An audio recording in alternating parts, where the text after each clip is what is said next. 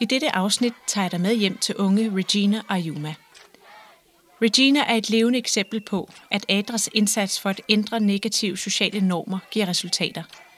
Hun blev faktisk reddet fra et tvangsægteskab. Alt sammen, fordi en borgergruppe, organiseret af Adra, nægtede at acceptere sædvanen. Adra etablerede den gruppe i 2010 og har løbende undervist dem i deres rettigheder. Nu står kvinderne herfra, så at sige, op for deres medsøstre. Borgergruppen kan du høre mere om i forrige afsnit.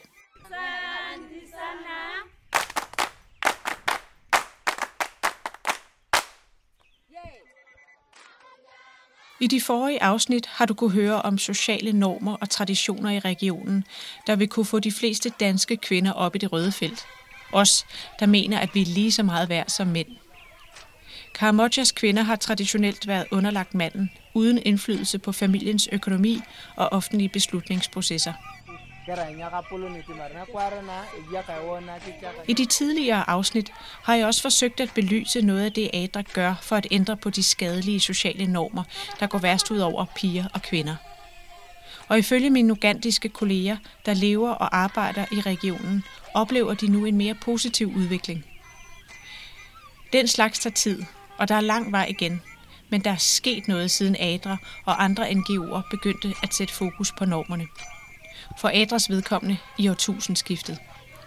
Helt konkret, hvilke synlige forandringer for kvinderne, der er tale om, slutter jeg denne podcast af med.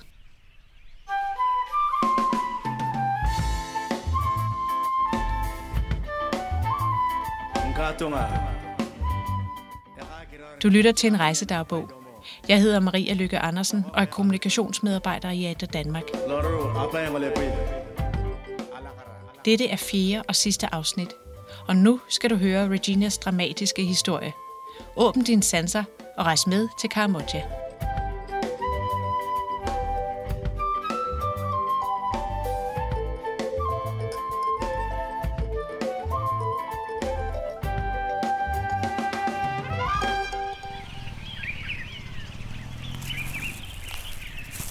Jeg har netop interviewet den borgergruppe, som stod op for Regina – og jeg er på vej på gåben til hovedpersonens Manjata. Vi befinder os i landsbyen Kacheri, en times kørsel fra distriktets hovedby, Kotito.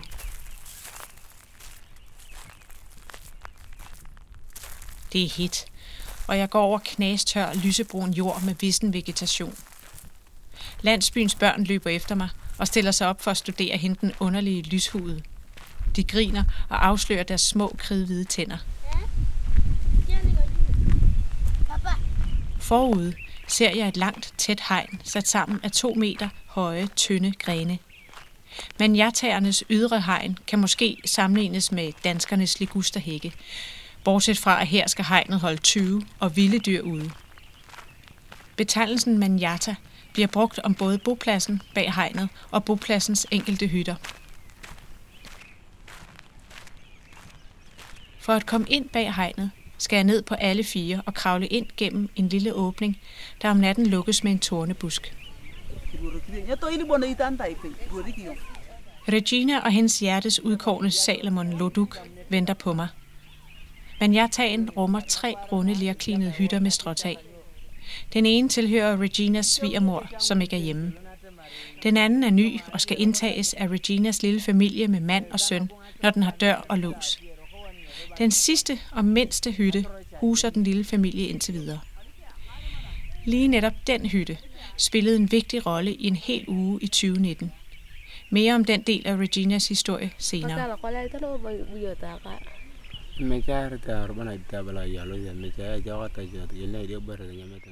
Familiens hjem vidner om, at møbler er et luksusgode, som der ikke er penge til.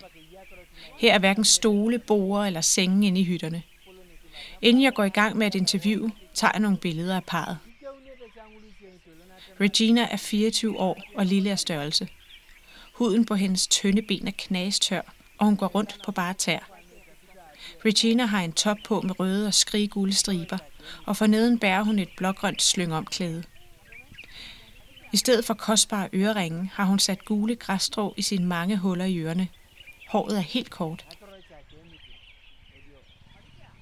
Lige så lille hun er, lige så meget rager hendes mand i vejret. Han må være omkring to meter. Høj og slank. Salomon på 28 år står med parets lille søn på armen.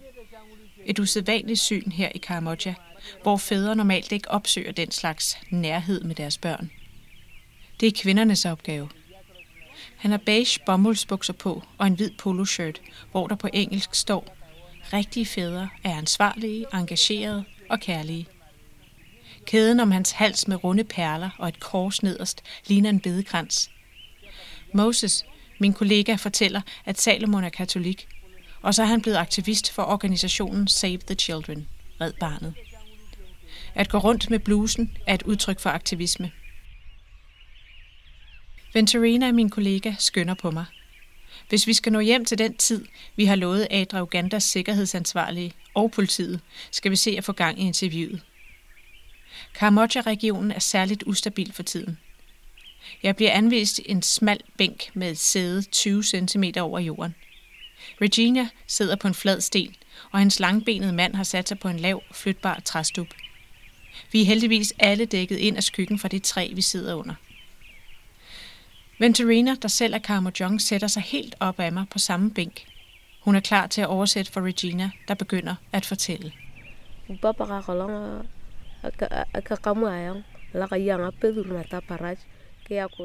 Vi er begge født her. Vi kendte ikke hinanden som børn, men mødtes først for fem år siden til en landsbyfest. Efter to års venskab blev vi forelskede og ville bare have hinanden. Der var andre mænd, som ville have mig, men jeg ville kun have Salomon. Salomon lytter til sin kone med et strå i munden. Jeg beder Regina gå tilbage i tid og fortælle mig om sin opvækst som Karmojong-pige.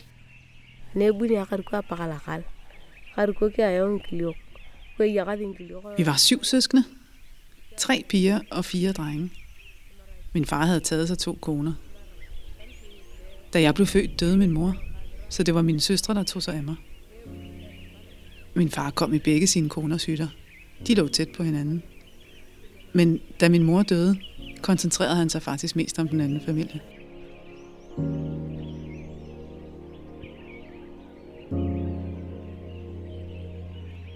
Mine søstre og jeg manglede tit mad og sultede i perioder.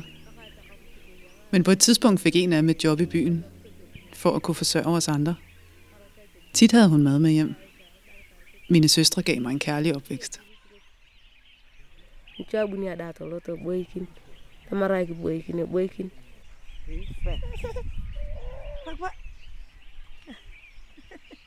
Mens Regina fortæller, er babyen ved at falde i søvn i hendes arme.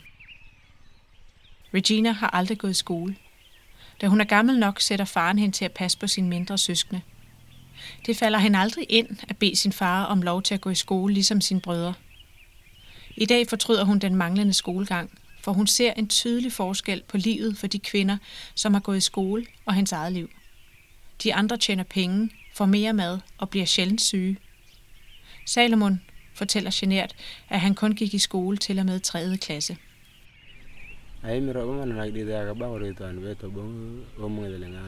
Regina fortsætter. Min far var meget hård og arrogant. Hvis jeg lavede fejl, når jeg hjalp til med nogle opgaver derhjemme, så tog han ikke hensyn til, at jeg faktisk kun var et barn. Han slog mig hårdt. Når han var fuld, var jeg hele tiden bange og løb væk for at gemme mig. Regina ser ned i jorden, når hun fortæller. En aften for omkring tre år siden spurgte min far mig, Fortæl, hvem er dine kærester? Hvem er forelsket i dig? Jeg fortalte om Salomon, men min far han advarede mig om, at ham kunne jeg godt glemme. Han var for fattig. Hans familie havde ikke engang køer.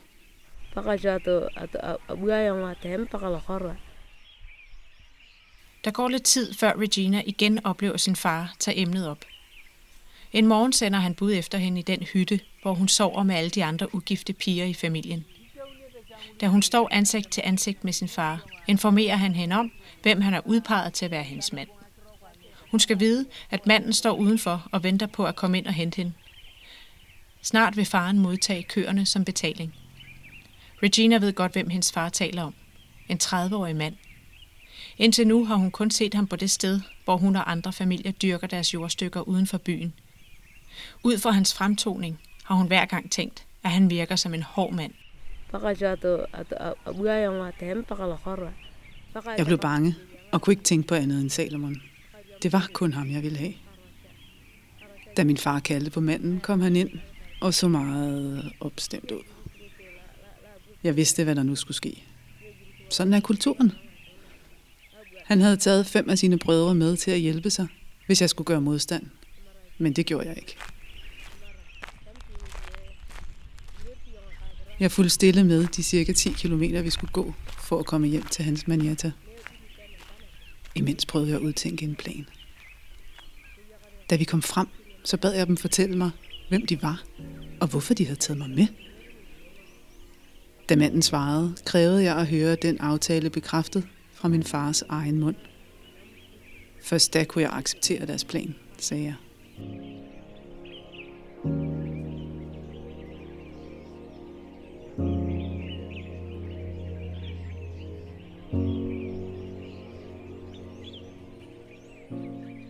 Manden og hans brødre går med på Reginas krav, og da de når tilbage, og mændene har forklaret årsagen for faren, beder faren Regina om at gå ud og tilberede et måltid til gæsterne. Hendes plan er tæt på at lykkes.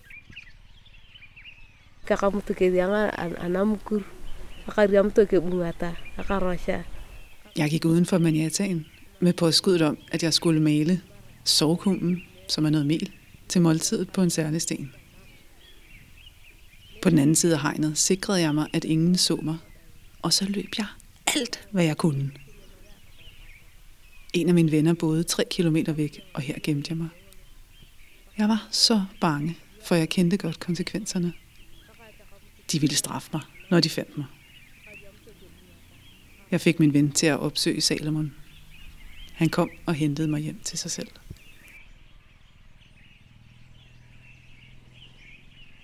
Og det er så her, hvor vi sidder og taler nu. Jeg kan se hytten, hvor de sammen gemmer sig i en hel uge i 2019, indtil de bliver forrådt. Reginas far, hendes brødre og manden, der har købt hende, leder intensivt efter hende, indtil naboerne afslører gennemstedet. En tidlig morgen går de vrede ind gennem åbningen i Salomons manjata.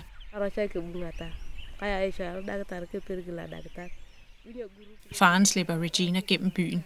Hun har ikke fået chance for at tage tøj på, så hendes overkrop er blottet. Hun føler sig ydmyget.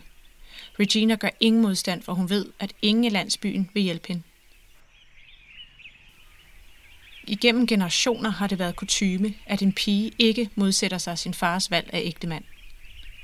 Hjemme i barndommens manjata binder faren og brødrene hende til et træ. Herefter pisker de hende med tynde pinde og slår hende i ansigtet, til hun mister bevidstheden.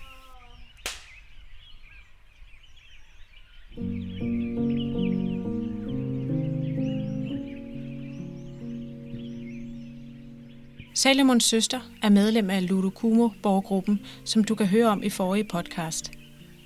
Det er en borgergruppe, som Adra har organiseret og undervist, så de kender deres rettigheder. Straks, da søsteren får nys om, hvad der er sket, skynder hun sig ud til Reginas manjata og finder hende bevidstløs og efterladt. Med hjælp fra de andre kvinder i borgergruppen får de Regina transporteret til sundhedsklinikken, hvor hun bliver behandlet. Samtidig anmelder kvinderne sagen til politiet, der anholder faren og brødrene.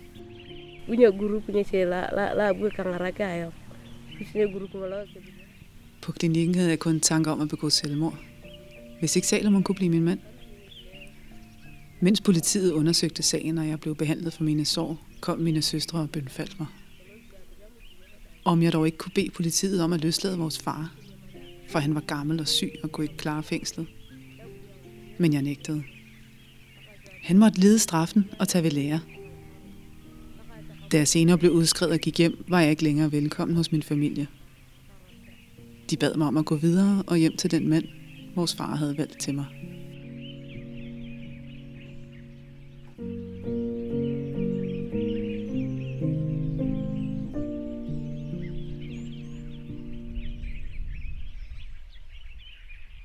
Regina føler sig ikke sikker nogen steder, og det gør Salomon heller ikke. Ikke før de kender politiets afgørelse. Regina søger tilflugt hos venner. Salomon gemmer sig også, indtil den mand, Regina har afvist, til lige bliver anholdt.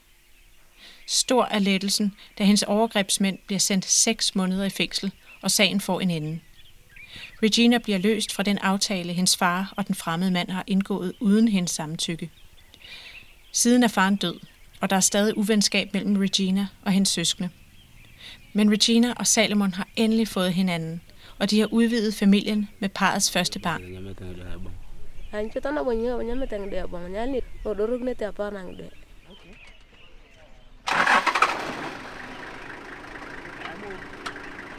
Efter interviewet finder jeg ud af, at Regina har vandret i to timer hjem fra sin mark med babyen på ryggen, bare for at tale med mig. Det giver mig dårlig samvittighed. Men på den anden side er hendes historie vigtig at dokumentere, for hendes og resten af kamojongernes skyld. Borgergruppen skal opleve, at deres indsats er værd at fortælle videre om.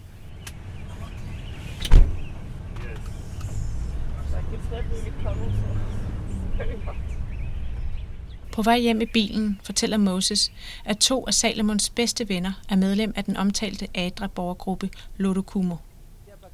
Det i kombination med hans aktivisme for organisationen Save the Children, Red Barnet, og hans tro har præget ham med de gode værdier. Det mener Moses. Salomon er lydhør over for sin kones og søns behov, og han hjælper med at forsørge familien ved at tage tilfældigt arbejde inden for byggeri. Adra missionerer ikke. Det lader vi kirkerne om, siger Moses. Men hvis Karmojong-mændene bare vil lytte til budskabet om kærlighed, vil de blive forvandlet. De vil begynde at indse, at mænd og kvinder er lige meget værd, og at familien også er mandens ansvar. Ofte siger hyrderne dog, at det med kirke er en kvindeting. De har ikke selv tid til kirkelige aktiviteter, når de skal gå langt ud i buschen med deres køer for at finde nok vand og føde. Vejen mod forandring er langstrakt og udfordrende. Reginas og Salomons kærlighedshistorie er smuk, men også usædvanlige i Kutito, fordi det oftest ikke er pigens egen beslutning, hvornår og med hvem hun skal giftes. En far kan få mellem 30 og 100 køer for sin datter, bliver jeg fortalt.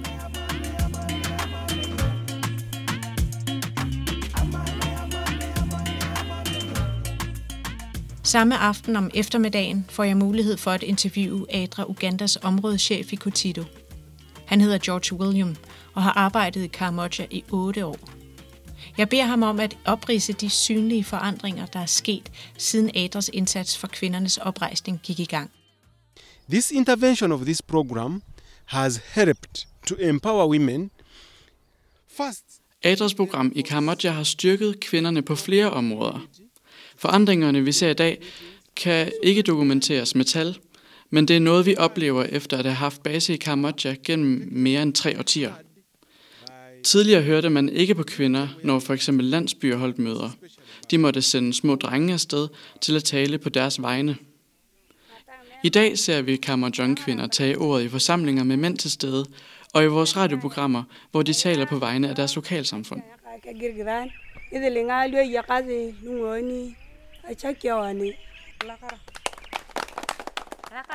To give them a voice to talk in a community to talk in village meetings so that their needs efter at Adra for 20 år siden begyndte at samarbejde med skolerne for at få flere børn på skolebænken, er vi begyndt at se kvindelige skoleledere.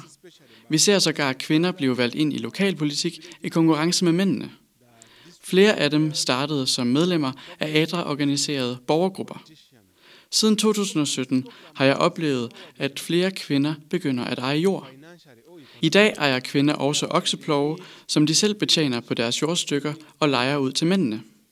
Før i tiden stjal mændene dem bare fra kvinderne. Jeg har mødt kvinder, der køber deres egne husdyr, også køer. Det er måske ikke mange dyr, de ejer, men i det mindste har de deres egne dyr, som de tjener penge på og brødføder deres børn med. Det har de fået mulighed for, efter de er begyndt at tjene deres egne penge med hjælp fra de sparlånegrupper, ADRA også etablerer. Det er helt klart en forandring, og en stor forandring af slagsen. Hvis de før i tiden overhovedet ejede dyr, konfiskerede mændene dem bare uden videre konsekvens, og brugte dem som betaling for endnu en kone. I dag respekterer mænd i større udstrækning, at kvinder har deres egne aktiver, fordi de kan se, at det skaffer mad på bordet. To empower them, to sensitize them, and to empower their mind to embrace this change we are talking about. Therefore, we still have a long way to go because these changes, they are, they are, they are not covering the whole region. Yes. De forandringer, George og kollegerne ser for piger og kvinder, er langt fra betegnende for hele regionen. De er tydeligst i de områder, hvor NGO'erne har været direkte til stede. Udvikling tager tid. Derfor er det vigtigt, mener George, hele tiden at have den unge generation i sigtekornet, ved at få dem i skole, så de kan blive uddannet, få udvidet deres horisont og blive præget med mere bæredygtige værdier.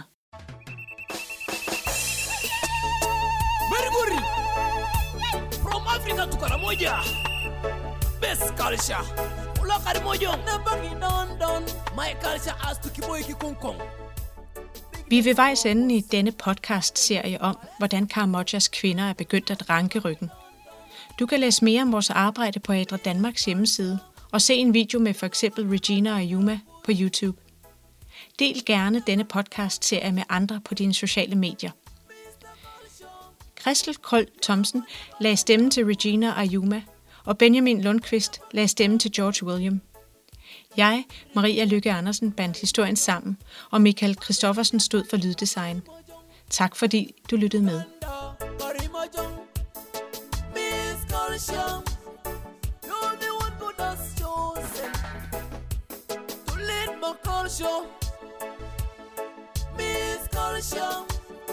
Bana pagi dade gengi bukui, nyatali yok to napakidi do kongi bukui.